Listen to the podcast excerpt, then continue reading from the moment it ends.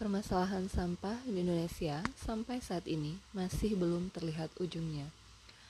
Berdasarkan data Indonesia National Plastic Action Partnership yang dirilis April 2020, sebanyak 67,2 juta ton sampah Indonesia masih menumpuk setiap tahunnya.